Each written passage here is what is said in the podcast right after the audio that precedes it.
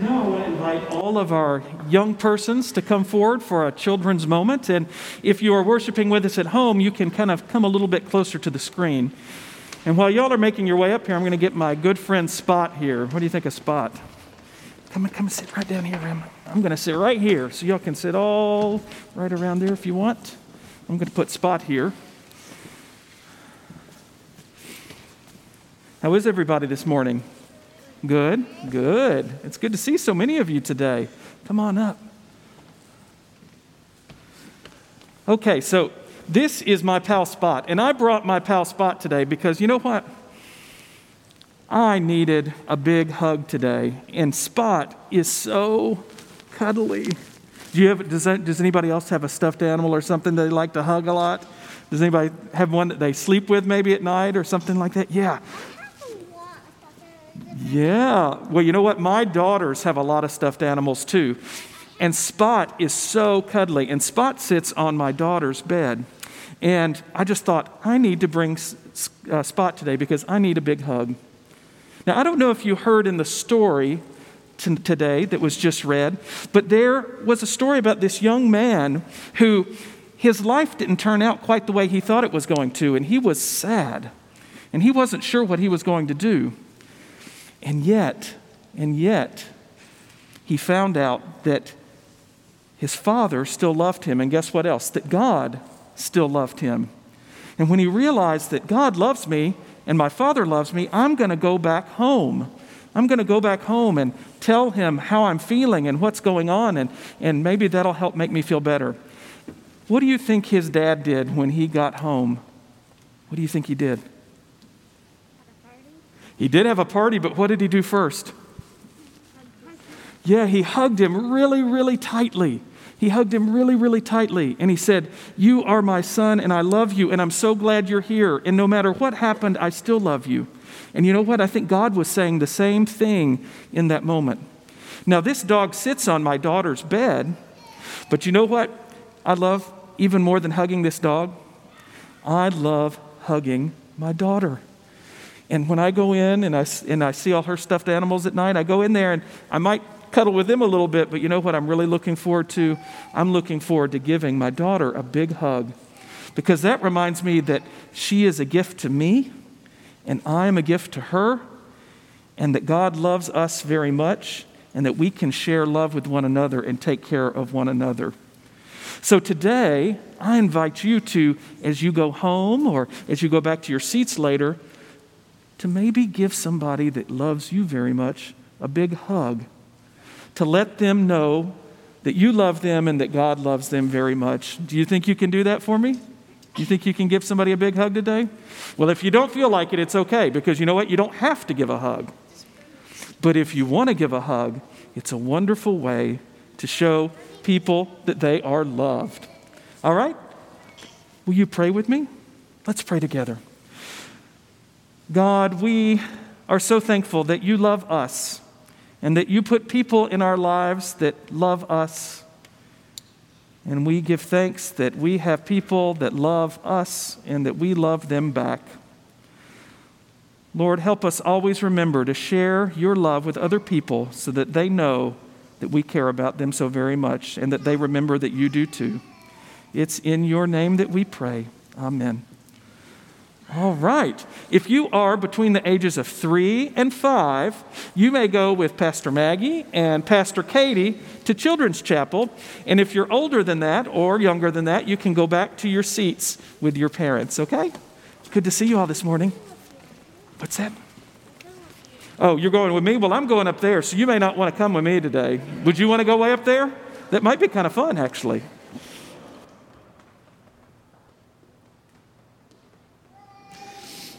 That has been one of the joys of this time of where things have changed. We've been doing children's church, which we didn't used to do, and uh, the pastors get to go and lead now, and so it's been fun to get to know the children in a different way. So I'm glad at least one of them wanted me to come come back. It must mean must mean somebody likes me. Okay. Over the last few Sundays, we have been in this Love Always series, and we've explored some portions of the Apostle Paul's letters that we don't hear very often. They were perhaps so foreign to our ears that um, we had to open our minds and hearts and really stretch a bit to even understand what they were trying to say and how they might apply to our lives. This week we face the opposite experience. Here in this so called prodigal son story or parable, we find a story so familiar to most of us that we might wonder is there anything else to discover? And yet, this week, as I pondered the text and as I studied it with people in our Bible studies, and as I put it into conversation with our focus on 1 Corinthians 13 and Paul's description of love, I was reminded of just how rich this tale really is. There's a re- reason that we revisit it time and time again because it's complex and it's many sided and it resonates with the very depth of the expansive nature of God's love in all of its forms. Now, I say it's the so called prodigal son story because I'm not really sure that's the best name for it. Many other names have been suggested the story of the prodigal sons, the tale of two brothers, or perhaps most fittingly, the story of the prodigal father or the loving Father. Some of the members of our Bible studies this week suggested some different titles. They thought maybe it would be better to go with the story of the spoiled brat or the parable of the dysfunctional family. And perhaps you can think of others. As we try to discern what this story is wanting to tell us about divine love, I wonder if it makes the most sense to hold all of these various names and perspectives in tension. All at once, it is a story about promising futures and dashed dreams, good decisions and bad decisions, fruitful outcomes and the depths of despair, reconciliation and resentment, hatred and love. It's messy, it's complicated, it's life. And divine love winds its way through all of it. As the Apostle Paul reminds us in 1 Corinthians, divine love hopes all things and bears all things and believes all things and endures all things. Now, it's tempting for us to hear this story and want to make it an allegory, to say that the Father represents God and that the younger son represents the repentant sinner returning to God. Now, while there's nothing particularly wrong with this reading, I want to today simply invite you to hear this story as a human story. I want you to hear this as a story where divine love pursues and chases each member of this family, seeking wholeness and healing and goodness for each person involved. In this way, I think we can begin to catch a glimpse of the ways in which God's love pursues each and every one of us as well. Love hopes all things. As we imagine the years that might have led up to the beginning of this story, we can imagine the many hopes and dreams that culminated in this moment in these people's lives. I imagine this father as a younger man holding his sons for the first time after their births. If you've been a parent or a parent figure, you know the profound sense of hope and possibility that comes with raising children and imagining their futures. It seems so open and so free, and it is. This is one aspect of God's gift of life and love that grants each and every one of us a chance to live and love. Love means potential and it means promise. And all of us, whether we have been parental figures or not, can remember the sense of possibility that we carry or that we carried as young children, as teenagers, as young adults.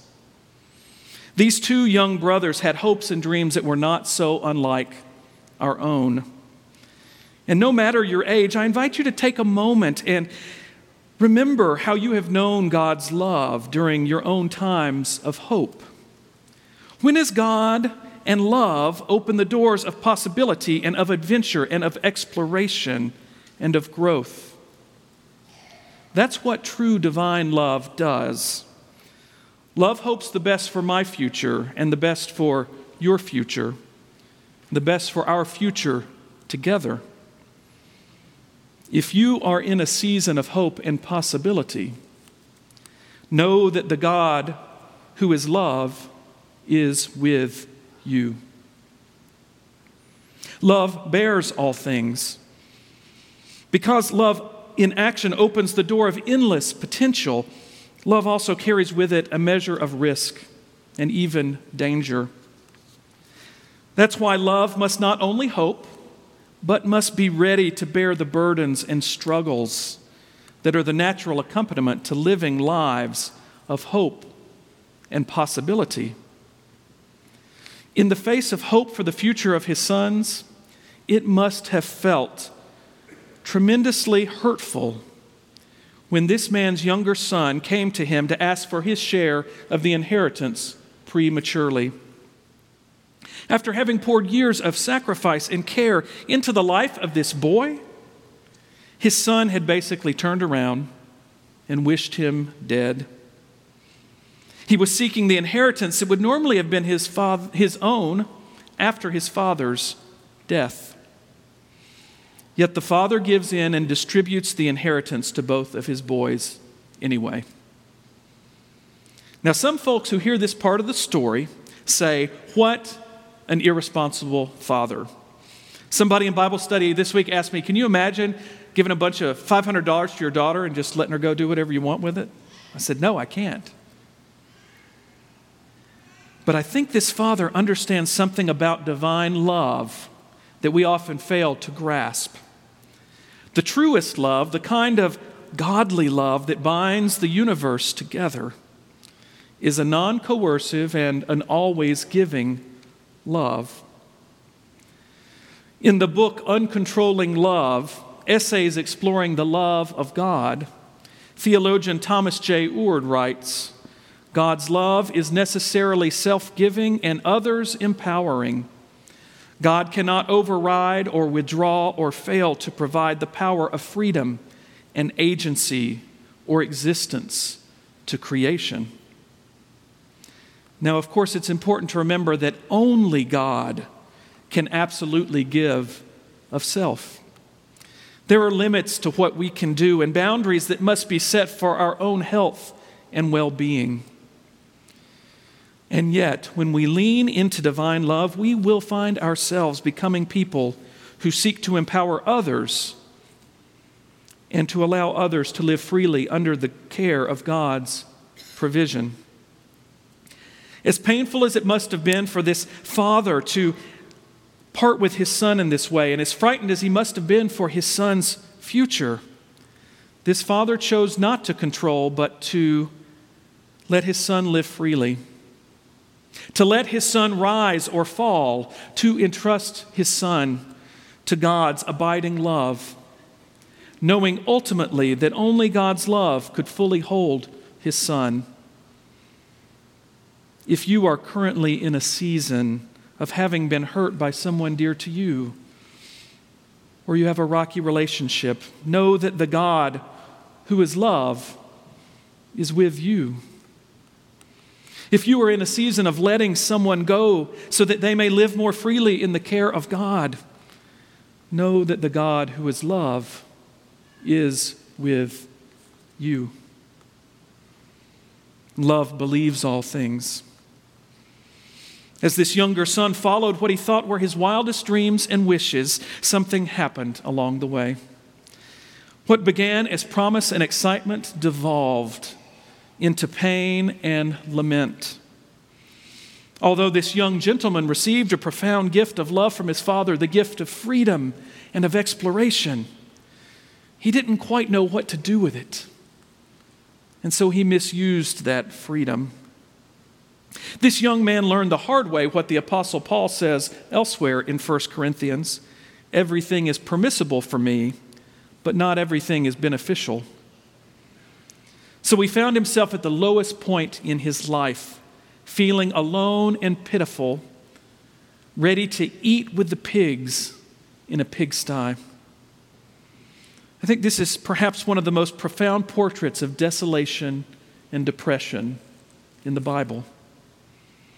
And yet, at that very moment, when he was at his worst, feeling completely lost, the parable says in the King James translation that he came to himself. Somehow, when all was bleak, a glimmer of sunshine broke through.